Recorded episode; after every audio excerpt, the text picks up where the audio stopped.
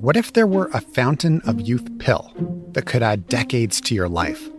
Would you take it?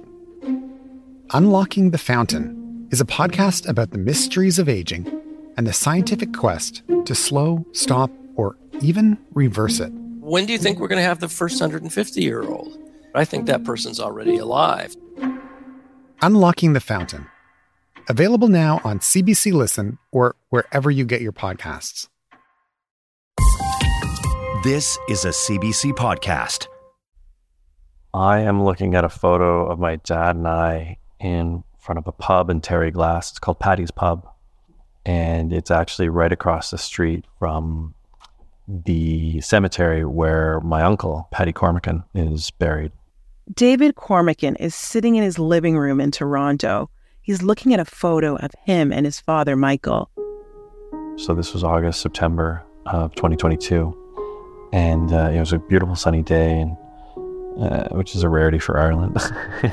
and we decided to go over to the pub and have a little pint in, in Paddy's honor. And my dad and I are posing outside at front. My mom wanted a picture because the, the lighting was nice. And so, yeah, I mean, my dad's smile kind of says it all. Like he just had this zest for for life.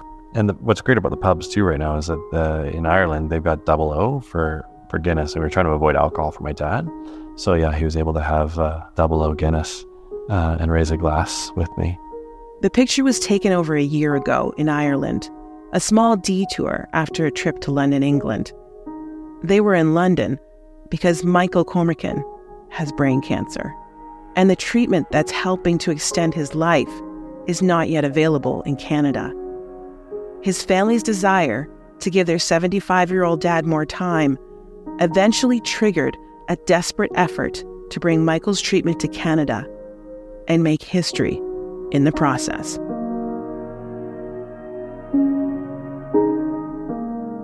I'm Mykella Van Cooten, and this is Storylines. This week, I'm taking you to Lethbridge, Alberta, to follow Michael Cormican's fight to become the first Canadian to get a life extending brain cancer treatment administered here. It's a process that's raised questions about access to healthcare in this country and how Canadians can get what they need when they need it, right here at home.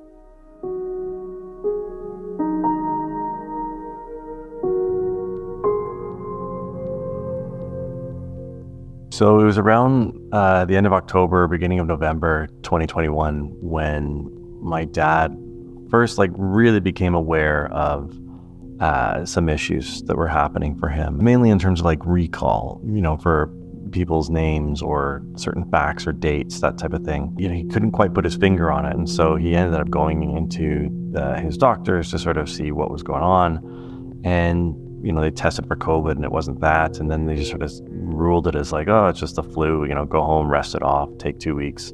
It still persists, come back and see us. And of course, it still persisted.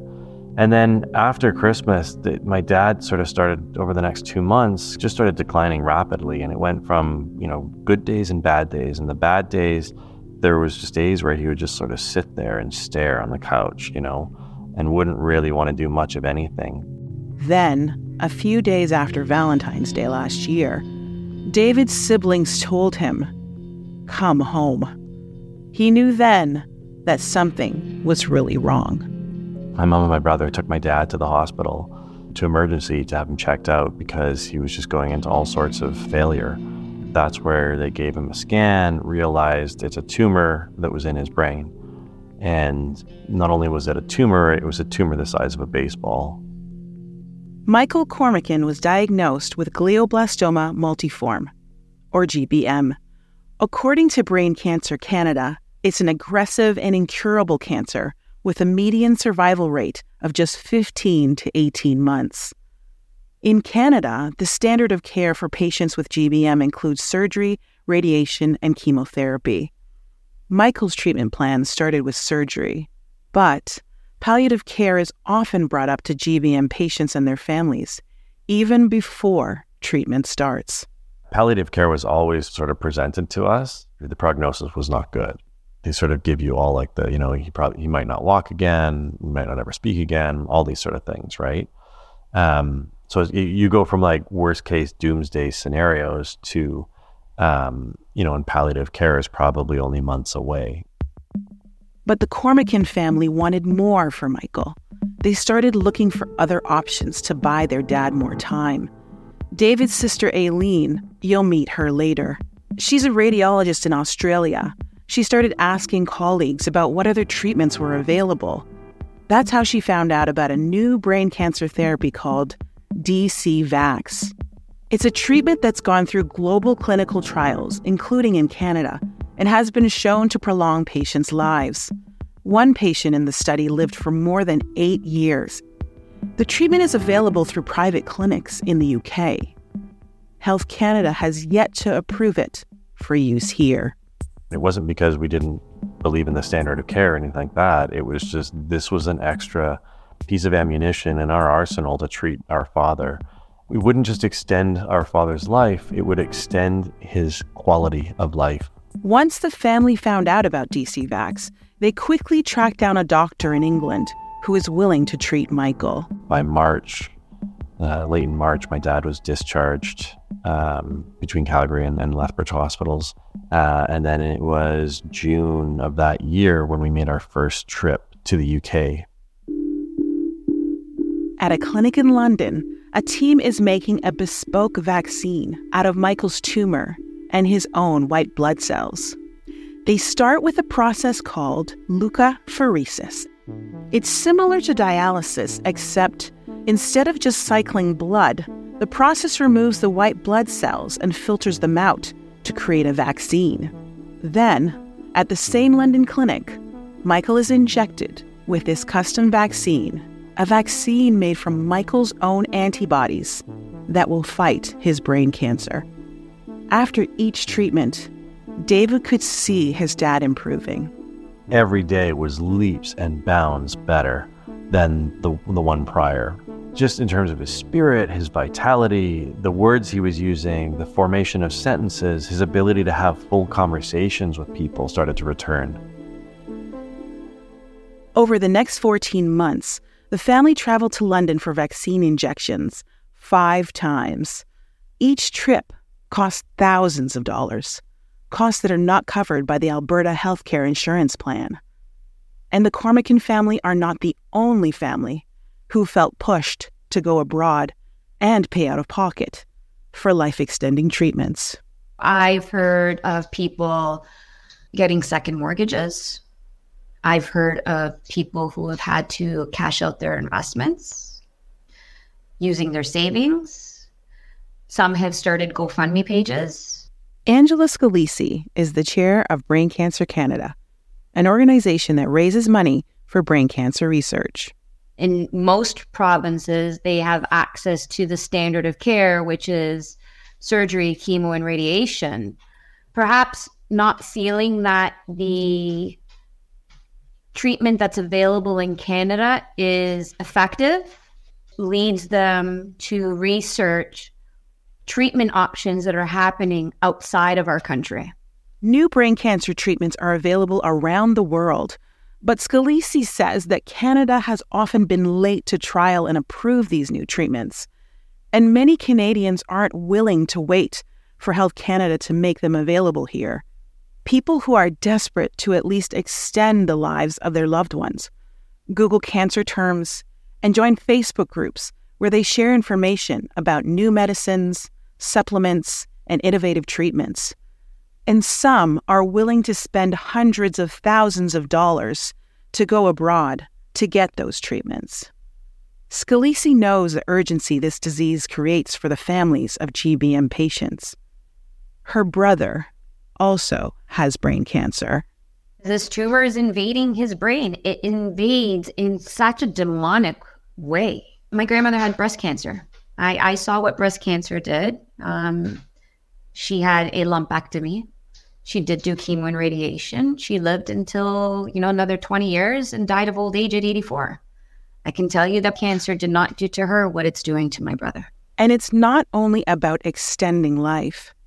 For Scalisi and others, it's about extending the quality of life, hoping for not just more years, but more good years. The reason why people are interested in looking outside of Canada is because the treatment options that are being offered are not toxic. So, if it's offering the same life expectancy, if not more so, then why not do a treatment that's not going to leave you bedridden and not going to leave you paralyzed and not leave you cognitively impaired and not leave you blind, right? And not leave you in palliative care. Go after the treatment that will allow you to spend, if it's 15 to 18 months, traveling and living as fully as you possibly can and feeling well while you do it.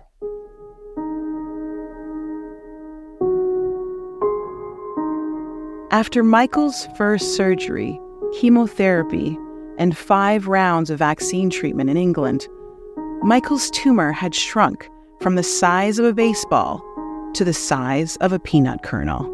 Everything just progressively got better.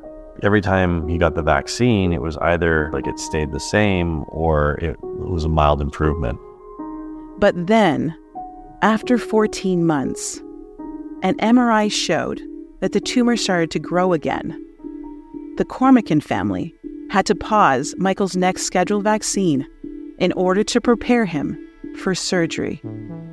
It's a decision they regret. The family soon found out that doctors would not be able to operate on Michael. They had to get Michael back to England and back on his vaccine schedule as soon as possible. But now it would be too risky for Michael to fly. With the new tumor growth, the changes in air pressure could put too much pressure on his brain. The family only had one option get the vaccine to Canada somehow. Through sheer chance, David knew where to start. On a previous trip to London, he'd learned that Advent Bioservices a company instrumental in bringing the DCVax to the UK, had started offering to courier the vaccine outside of Britain as long as a doctor in that country had permission and was willing to administer the injection. So we wanted to use my father's GP since he was based in Lethbridge, and it would be less strain on him to have to travel to Lethbridge, you know, across town, uh, as opposed to to Calgary, two and a half hours away Peter Kegler had only started seeing Michael as a patient since his diagnosis, but he agreed to give him the vaccine at his Lethbridge clinic. Once Dr. Kegler was on board, he and the Cormicans worked together to get the vaccine into the country. They started with Health Canada's Special Access Program, or SAP. SAP is a national program that gives permission for Canadians to receive procedures not offered in Canada if they meet a specific criteria. You have to apply, but even applying comes with risk. It was a bit of a, a gamble uh, because you do have to make the declaration that he's unfit to travel as you make the application to Health Canada uh, under the Special Access Program. So if we got denied for the program, you know, there would be that risk of not being able to go back to London. The family decided to take the risk. They applied for permission to bring the DCVax to Canada. But as they waited for an answer, Michael began to deteriorate, experiencing a standard side effect from a etoposide, the chemotherapy his oncology team had put him on. So he got ulcers all down his throat, in his mouth, on his lips, and it just made eating and drinking incredibly painful uh, and difficult for my father to the point at which he was not able to eat or drink anything anymore. Finally, the family got word. Michael Cormican had just become the first person approved to get his brain cancer vaccine administered in Canada. Over the next few weeks, David coordinated across time zones approvals in Ottawa, his family in Alberta, the drug company reps in California and London. On July 19th, he finally got word that the vaccine had been shipped. But there was another problem. David filled me in by phone. We woke up to um, a couple of panicked uh, messages from Dr. Kegler's office because on there was a, an invoice for 50,000 British pounds with a customs charge uh, based on the 50,000. That fee was on top of the $250,000 that the family had already paid for the vaccine treatments in London and the $41,000 they paid for this vaccine to be delivered to Canada. Then, just days before the vaccine was to arrive, Michael took a turn for the worse. We've kind of been on a little bit of alert over the last couple of days just because of my dad's worsening condition. Uh, on the one hand, you want to be optimistic, but on the other hand, you're also realistic and you want to make sure you tell someone you love them if it is the last time you get to say it, you know? The day before the vaccine is to arrive in Lethbridge, the family wasn't even sure if Michael would make it through the night. David, his three siblings, and his mom start saying their goodbyes. But Michael wasn't giving up. For my father, like his whole thing going into this, obviously was for himself, you know, uh, uh, first and foremost. But I think part of why he also made damn sure he made it through the night was because he wants to make this precedent as a milestone for Canadians.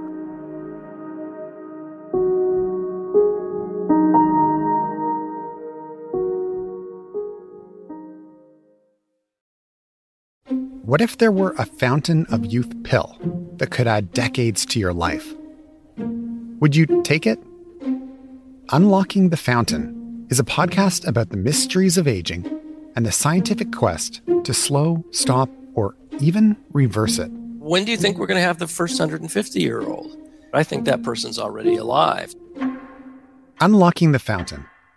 Available now on CBC Listen or wherever you get your podcasts.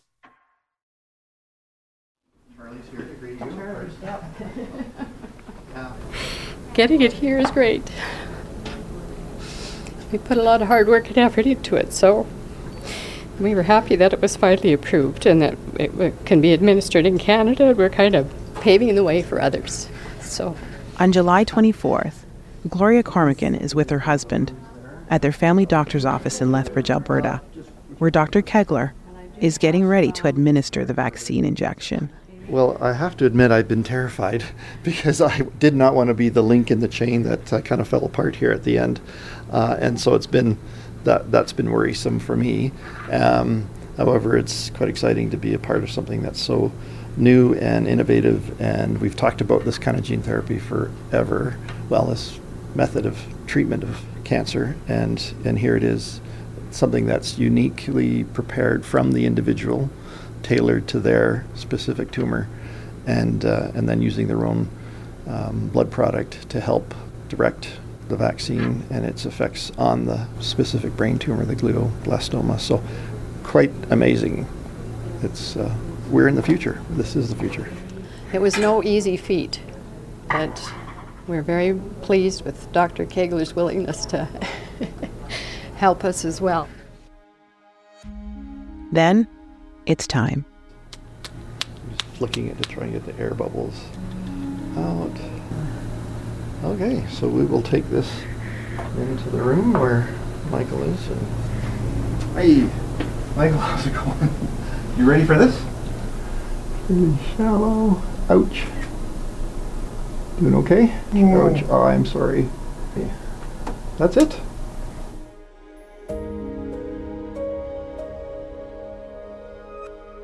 It's been milestones like these, making history, and more personal goals that David says have kept his dad going. One of the best things you can do is setting milestones and, and goals that someone wants to live for. And so we basically set out doing that. And so some of those things included, um, you know, we wanted to be around to uh, meet Christina, to see us get engaged, to be there for our, our marriage. And then uh, after when we became pregnant, he also, that was on the list as well to, um, to see our son being born and to hold him and say hello and get to make some memories with him.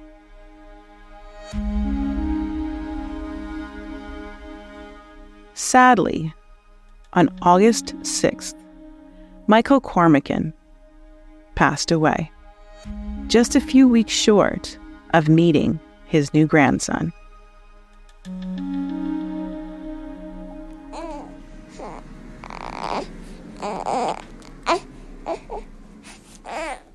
While holding his son, David reflects on what it would have meant if his dad was able to get access to the vaccines in Canada sooner.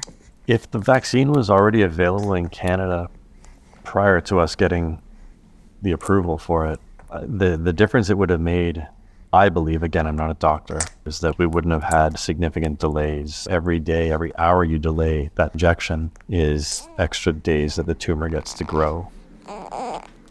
Michael's eldest daughter, the radiologist in Australia, flew home in time for her father's injection. Dr. Aileen Cormican says that new cancer care treatments are not as easily accessible in Canada, partly due to high costs for drug manufacturers. Because, you know, they would have probably spent the last 20 years and sunk several millions into it. Over time, it becomes, you know, affordable in biotech as it becomes, you know, gross manufactured and non mass and cheaper and whatever. But that shouldn't be a rate limiting step for Canadians. And that will be because we had two family friends during this last 17 months that acquaintances that reached out to us to ask about the immunotherapy drug and I tried to help guide them on what they could look for, you know, trials and things and gave them all this stuff on this and then they ended up not doing it in the end because they couldn't afford it. David says the whole process flights, accommodations, vaccine treatments, and customs fees have cost the family approximately $400,000. Dr. Cormican wants more people to be able to find government programs that may help them afford new cancer treatments. There should be more work around it, to be honest, um, in Canada. Like, there's good things we do, but there's a lot more we could do as a system to increase accessibility for patients and people. In search of financial support, the Cormican family discovered the Out of Country Health Services Fund for Alberta. Applications go before a committee to decide if the program will help pay for services provided outside of Canada when those same services aren't available here. But not everyone is approved. The Cormican family didn't get funding for their dad's treatment, falling short of the program's criteria. And on top of that, Dr. Cormican says the family would not have found the new treatment that was helping their father without her medical training and advocacy if we didn't keep pushing and me asking, hey, what about this one? Can we try this thing? We would have never gotten there. So a lot of it was, again, being our own advocates um, in the system. And you shouldn't have to be. You shouldn't have to be an advocate for yourself in the system. The system should be set up for patients to be advocates for them. When it comes to the slow pace of getting cancer treatments approved in Canada, Angela Scalisi of Brain Cancer Canada has some sense of what's at the root of the problem we do need to have a conversation with Health Canada. You know, we understand that there's a process, uh, and they're under the impression that their process is easy, and it's not. I reached out to Health Canada asking why immunotherapy vaccines have not yet been approved here. In an email statement, they said, the decision to seek authorization of a product in Canada rests with the manufacturer. When sponsors decide they want to market a drug in Canada, they make a submission to Health Canada. Without an application from a sponsor, Health Canada cannot authorize a therapeutic product, even if that product is approved elsewhere. The vaccine is not named in the list of drug and health product submissions under review, which is publicly available on the Government of Canada's website. I reached out to representatives of DCVax to ask if they're intending to seek approval in Canada. They declined to confirm. But I think the conversation has to be why are people, more people, applying to Health Canada for approval of novel treatments or technology? Um, and I think that there's just far too rigorous of perhaps a criteria that it makes it impossible for these manufacturers to apply.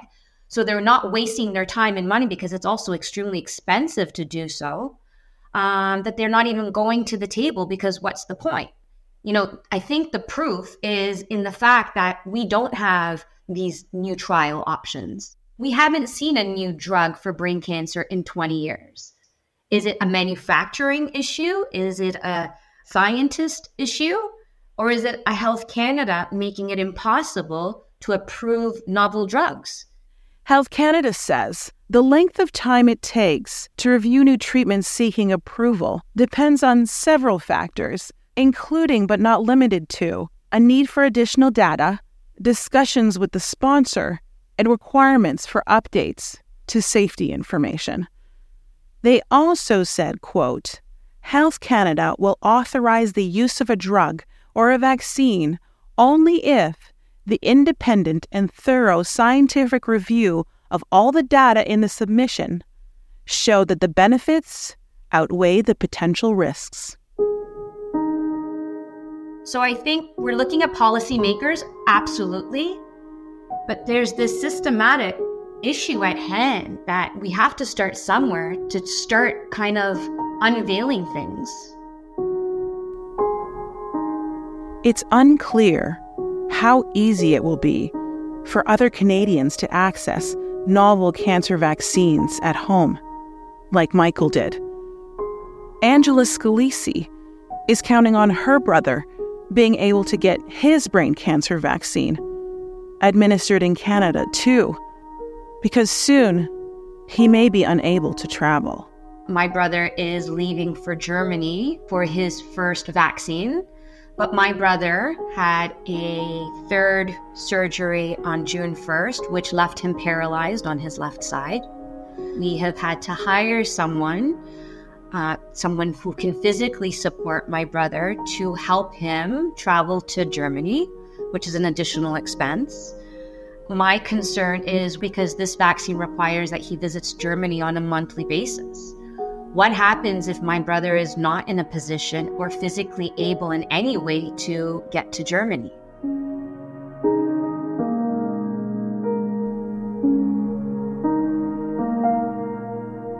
David says the family's journey to buy his dad more time, despite the costs, bureaucratic hurdles, and emotional toll, was worth it. The fact that you know, my dad has doubled and tripled, quadrupled the original expectations. I can say that my father, he never lost his dignity in any of this.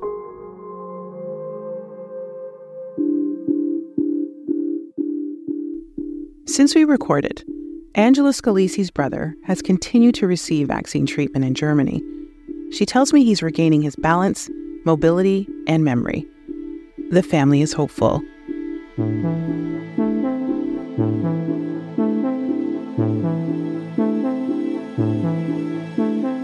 Today's episode was reported and produced by me, Mykella Van Cooten. It was story edited by Acey Rowe, who is also the producer of Storylines. Special thanks to Jennifer Chevalier. The show is part of the CBC Audio Doc Unit. I'm Mykella Van Cooten. Thanks for listening.